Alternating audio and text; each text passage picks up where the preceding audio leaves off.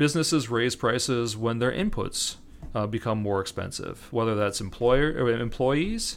Uh, the employment cost index has risen substantially over the last couple of years, whether that's raw materials or intermediate goods or finished goods in the case of a retailer. Uh, when the prices that they're paying for the things that they're providing to people go up, they have to raise prices in order to remain going concerns. They have to make a profit to stay in business, at least over the long run. That is Kurt Couchman. I'm Dwayne Lester, and this is Top Priority.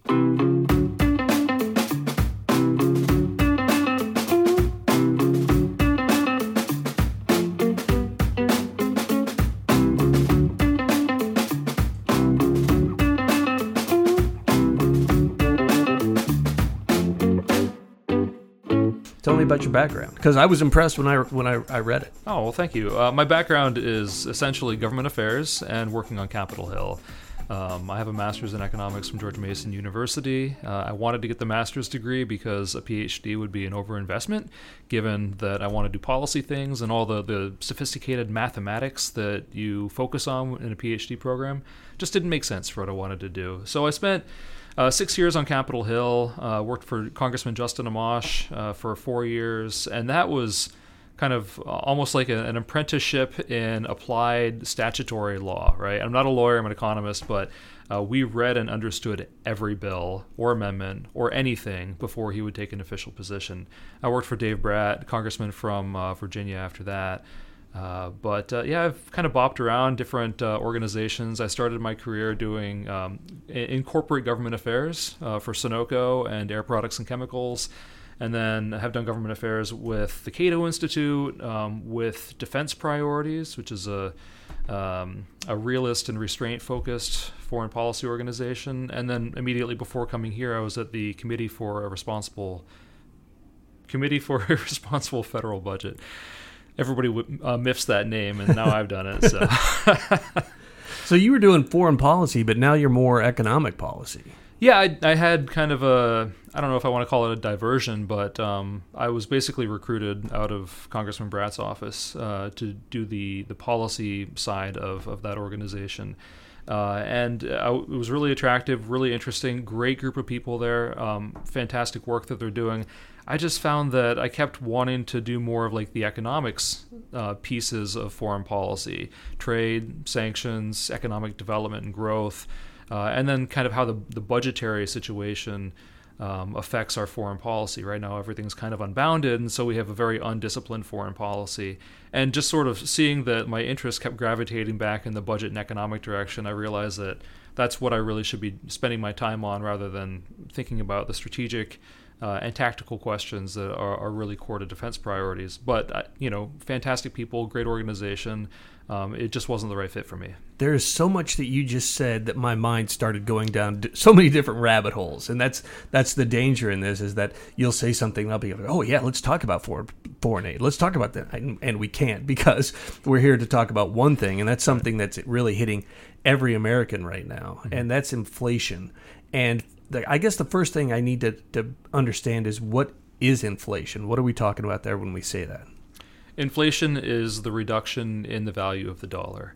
Uh, it happens when you've got more money uh, than output. In other words, your your money supply, uh, to use the term, is growing faster than your economy is. If you're if you're the amount of money in the economy is growing at the same rate as the actual output of goods and services, then you don't have inflation. You don't have deflation either. You have a constant price level. That doesn't mean that um, prices aren't changing uh, all the time. You know, uh, we have a, a price system focused economy um, where that helps us um, make decisions about what the best ways to create value for each other uh, might be uh, because we see the price signals and we see that oh this thing is becoming more expensive. If you're a producer that means you need to maybe look for alternatives. If you're a consumer same sort of thing. You make different choices as the prices change. But um, the prices are always changing for different uh, goods and services. It's just that when the overall level of prices is rising, um, the inflation in uh, the price level that's that's what inflation is. So when did inflation really start getting bad? to where people were talking about it quite a bit. I know there were rumblings, mm-hmm. but then when did it when did it really hit? And what do you think I mean, what do you think was the main cause of that? Yeah, the current bout of inflation really started kicking off in January, February, uh, or maybe March of 2021. Um, the Fed has had a long practice of favoring uh, inflation target of about 2%. It'd been a little bit below that in the previous years, uh, not only because of the pandemic, but even before that. And then um, Congress just kept spending and spending and spending and borrowing. Um, and so the Federal Reserve bought up a lot of that debt. And when they did that, they increased their monetary base substantially. So uh, the monetary base times the amount of time that the money turns over in the economy, that's what gives you your overall money uh, floating around the economy. What does that mean, turns over?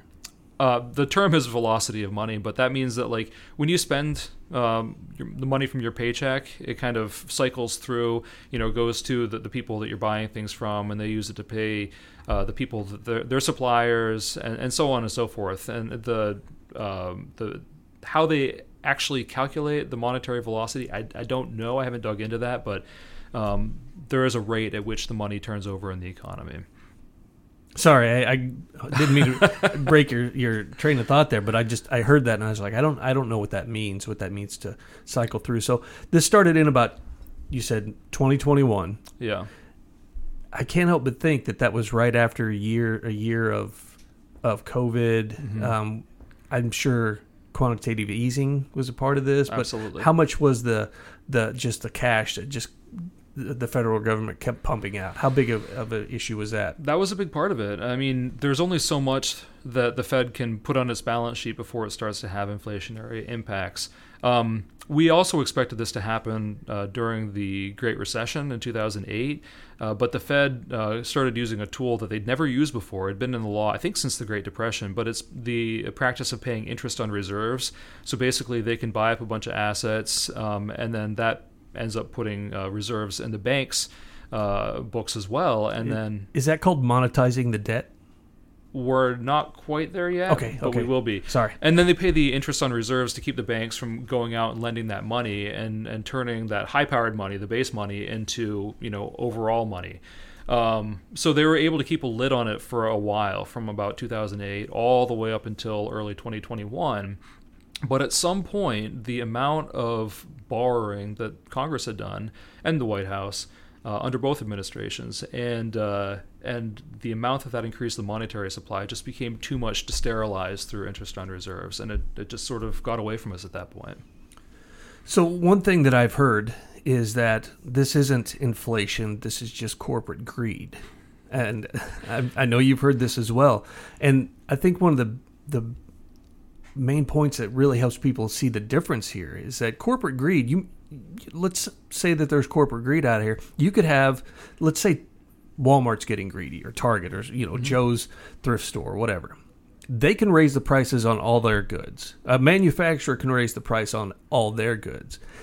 It would be very, very difficult for everyone across the board to raise the prices on everything. And it, mm-hmm. it- it's my understanding inflation is when you see an increase in price in all goods. Is that is right. that accurate? That's right. It's not like corporations suddenly became greedy. I mean, the human um, situation is that most of us are at least a little bit greedy. Some people are a lot more than others.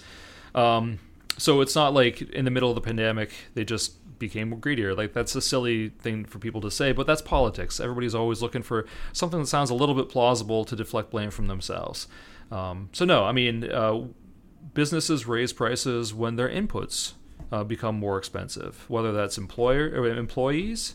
Uh, the employment cost index has risen substantially over the last couple of years, whether that's raw materials or intermediate goods or finished goods in the case of a retailer. Uh, when the prices that they're paying for the things that they're providing to people go up, they have to raise prices in order to remain going concerns. They have to make a profit to stay in business, at least over the long run. So Milton Friedman has up here. I got a quote from him up up here. It says, "Inflation is always and everywhere a monetary phenomenon, in the sense that it is and can be produced only by a more rapid increase in the quantity of money than in output." Help me understand that, like I'm a, a third grader. Okay, there's two pieces here. Output is all the stuff that's produced in the economy. We're mostly a services economy now.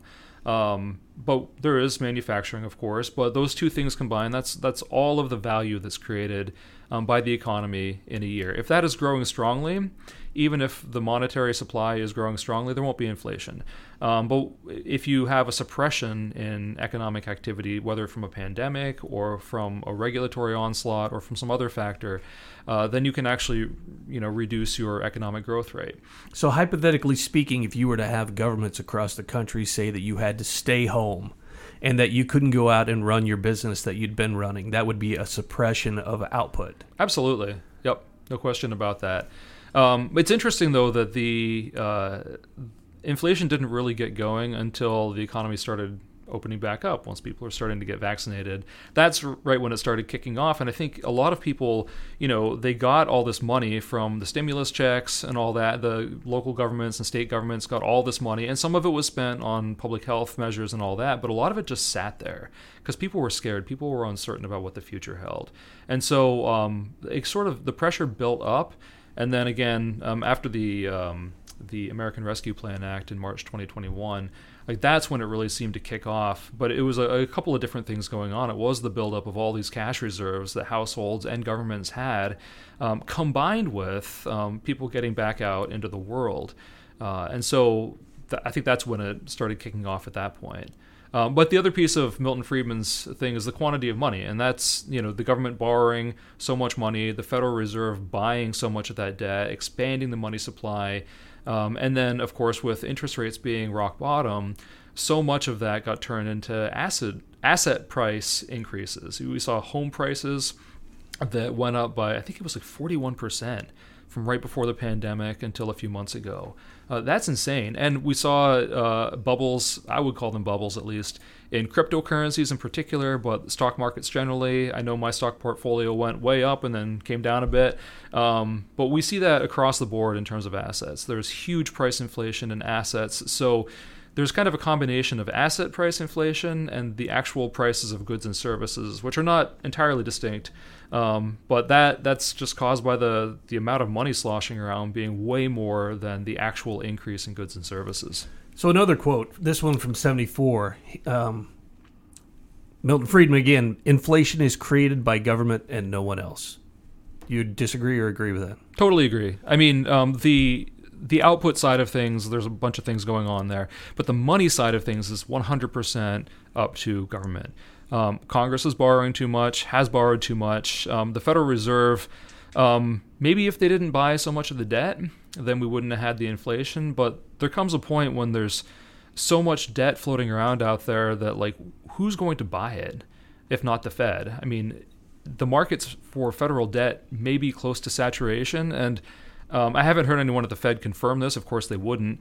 But uh, my sense is that they feared that the markets for federal debt were becoming saturated and they had to step in or else you know we could be risking a fiscal crisis on top of the pandemic crisis. And, and that of course is something we want to avoid desperately. So how is it now? I mean compared to when it started um, it got worse of course. How's it looking right now? Inflation? Inflation it uh, does seem to have uh, come down a little bit. Uh, core inflation is still far too high. That's excluding energy and food prices because those are so volatile. Um, but you know, over the last year, uh, we've still seen that core inflation has gone up by six percent. What does that What does that mean? Core inflation. So core inflation is not counting food and energy okay, okay, because those sorry. are volatile. Um, and if you if you agree with the Fed that we should have a kind of a standing two percent um, inflation rate. Um, they have reasons for it, which may or may not be persuasive, but uh, we're talking about at least 4% excess inflation across everyone in the economy. And of course, depending on your personal circumstances, you know, your own personal um, lived inflation rate can be a lot higher. Like if you have gone from one rental apartment to another, then it could be much, much higher than, say, me, who I've had the same mortgage for years and my mortgage didn't increase at all. But so, like, when you see an 11% increase in housing prices, that's averaging everyone. So, for me, no change in nominal terms. But for someone else that's moving from one rental to another, it could be double or triple that, or t- double or triple the, the, uh, the housing inflation rate over that period. I can't remember where I read it. I know I read it somewhere, and I can't remember who said it.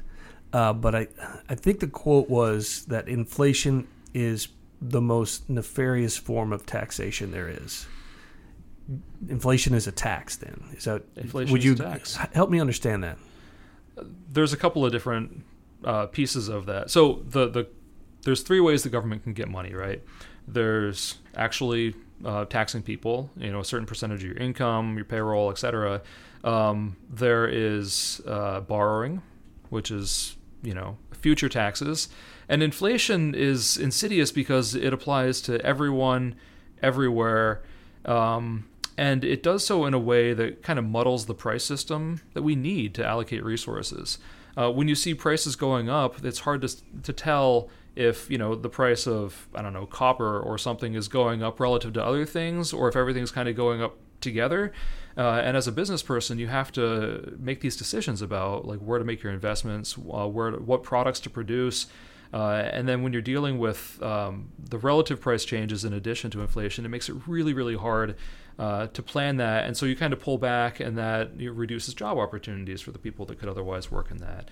Uh, for um, people that are retired, people on fixed incomes, um, fi- fixed nominal incomes, their money is basically being stolen by the government. And people will say, oh, well, you know, the Social Security cost of living adjustment, the COLA, is the largest that it's ever been. It just started. And, um, well, that's because inflation is the, the largest it's been in a generation. Yeah, I believe someone tweeted that out recently, didn't Yeah. they? Had And it's a lagging thing. So, like, your income, like, if you're on Social Security, um, you know, let's just to make the math easy, let's say that you're getting $10,000 or $12,000 a year, so $1,000 a month. And then um, inflation comes along, and let's say it's been you know 10% over the last year. Well, now it's only worth your 1,000 a month is only worth $900 a month, and that's the case until they kick you back up to what in inflation adjusted terms is back to the $1,000 a month. Um, but in the meantime, like you've lost a lot of purchasing power, and you've probably had to dig into your savings. You've had to scale back engagements uh, with your friends. I mean, there's a lot of things that you lose. It's not just the money; it's all the things that money enable that you're losing in the meantime. It's it's such a complex, such a complex um, subject, and I guess I, one thing I'm struggling with is how do you even fix this? Mm-hmm. Before we get to that, though, the something I was thinking about is is there's a lot of people out there who are naysayers about whether this is actually inflation, and I don't know. I, I'm assuming this is politically driven. They don't want they don't want to harm one person over another or one party over another. So, what do you say to folks who are out there saying this isn't so much inflation, but this is a result of of supply chain issues, of, of pandemic. This isn't inflation. This is something else. Those are all factors, um, but they're not as distinct as people like to pretend.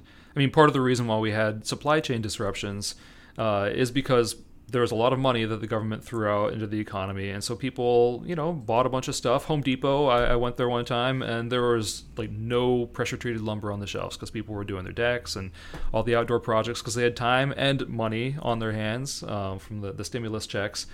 There is supply and demand Yeah. issues, and that's going to affect prices because that's how prices work. Sure. But this is this is a much bigger issue in that it's affecting everything. Yeah, supply and demand we always have with us. There's always prices moving up and down. But when you see all the prices rising together, we've had inflation.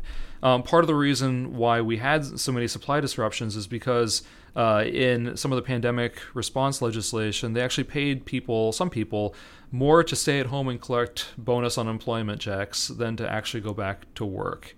Um, now, there's a role for unemployment, but you have to be aware of the the incentive effects when you're creating any public policy. And there are just a lot of people that, um, you know, they get 100% leisure time plus more money than they were actually getting from working. Uh, and so that's a recipe for people making the completely understandable decision to just have some time off. I get it. Um, but that's not good public policy. So let's say that they uh, they come out and they say, "Okay, uh, Kurt, we need you to fix this." You know, what what are what are some of the things you're going to do first?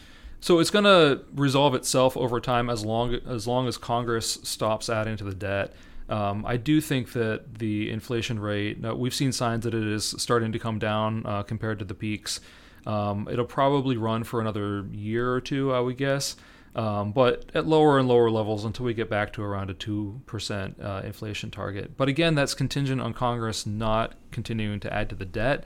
Uh, under the last Congress, the one that uh, has just ended, um, they kept adding to it. They did the American Rescue Plan Act, they did the, the infrastructure bill, um, they did two omnibuses that had a lot of extra spending in it.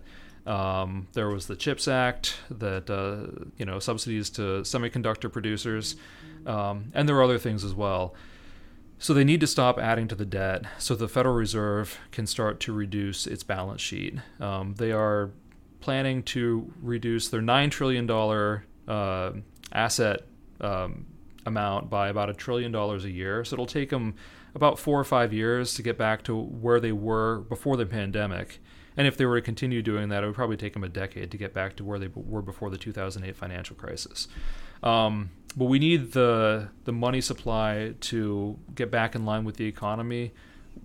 We don't need to go back to a money supply for the pre-pandemic economy. We just need to like stop the inflation now. Uh, I think it would actually be more disruptive to try to return to the, the pre-pandemic price level. We just need to sort of take our lumps and, and move on. But in the long run, if we don't uh, fix the way that Congress budgets, then this is going to be a recurring problem. Uh, we, when governments get really desperate for uh, borrowing or for, for getting money, uh, they have resorted to the printing press. Um, we've seen hyperinflation in some particularly poorly managed countries. Back in the 1920s, there was Weimar Germany, uh, Venezuela, Zimbabwe. Uh, I don't think we're anywhere close to that, but um, the reality is once governments start getting desperate and aren't willing to make those fiscal trade offs, to get the bu- the budget back into some semblance of order and responsibility, then um, that becomes the the easiest thing to do. And then of course they can the members of Congress can blame the Federal Reserve, um, but the Federal Reserve kind of gets backed into a corner there. So in order to prevent that from happening and being a, a, much worse inflationary crisis than what we've experienced over the last couple of years, we really need Congress to figure out how to budget better, and that's that's what I specialize in. Tell me about what happened in Zimbabwe and in the Weimar Republic, because I remember not that long ago seeing people. Uh, like heating their homes with bricks of money mm-hmm. in Zimbabwe. It was just, and I think I've seen the same thing in Venezuela. What's what's happening there? What's caused that? Are we looking at the similar thing here? And and is there a danger of hyperinflation in the United States? Well, what happened in those countries was that they, they just kept devaluing, debasing the currency. Um, they would just stick zeros on the ends of bills.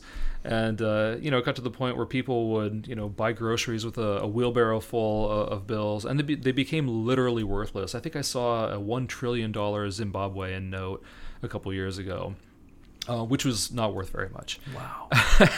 so um, that's a really bad situation. Um, I don't think we are likely to experience that in the near term, and I think we have a a pretty uh, important window right now to start getting things on the right track. Um, but look, we're not we're America, but we're not immune to the laws of economics, the laws of finance. If we don't fix this problem, sooner or later, really bad things will happen. We'll have more inflation.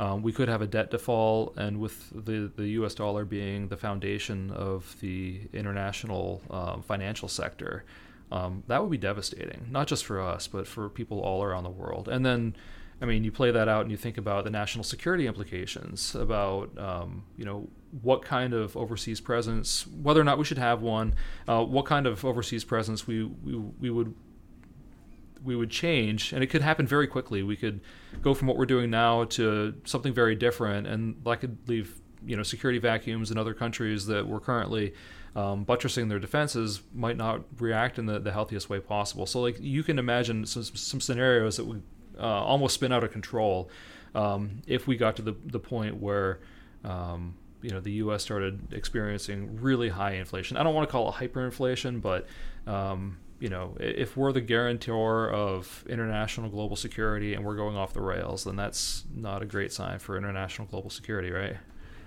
No, no, not even remotely. Uh, I was thinking back to earlier discussion where we were talking about this happened. The inflation really started in in 2021. This isn't I guess this isn't a partisan issue because a lot of what we saw in 2021 is because of actions that were taken by the previous administration, and this really isn't.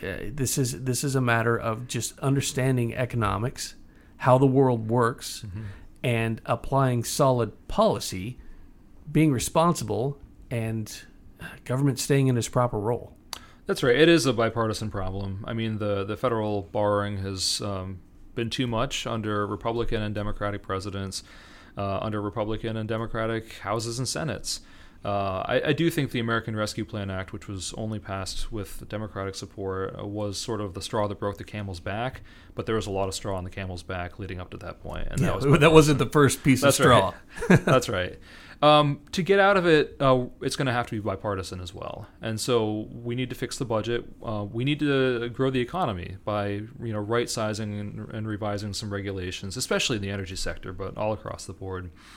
And um, some of these things are uh, easier not to do in a bipartisan way, but uh, the budget uh, reforms that we really need are things that uh, either do or would have uh, broad bipartisan support. Some of these things are already being done by other countries, some of these things are already being done in the states. Uh, and not just so called red states, but red, purple, and blue, however you want to characterize that. Um, by, by social welfare democracies abroad, as well as by you know countries that we might consider to be, uh, I don't know, a little more fiscally prudent. So, um, you know, adapting those lessons and making them available for Congress is an important way for us to start getting back on the right track. And uh, controlling the debt isn't just about inflation. There's a lot of other reasons why we need to do that, uh, and help Congress and government generally um, be thinking about, you know, what are the trade-offs between policies and how do we really create value for the people that we serve. This has been Top Priority, a production of the Americans for Prosperity Foundation. If you enjoyed this podcast, I hope you'll take the time to subscribe, and if you really enjoyed it, take the time to leave a review. Until next time, take care, and we'll see you then.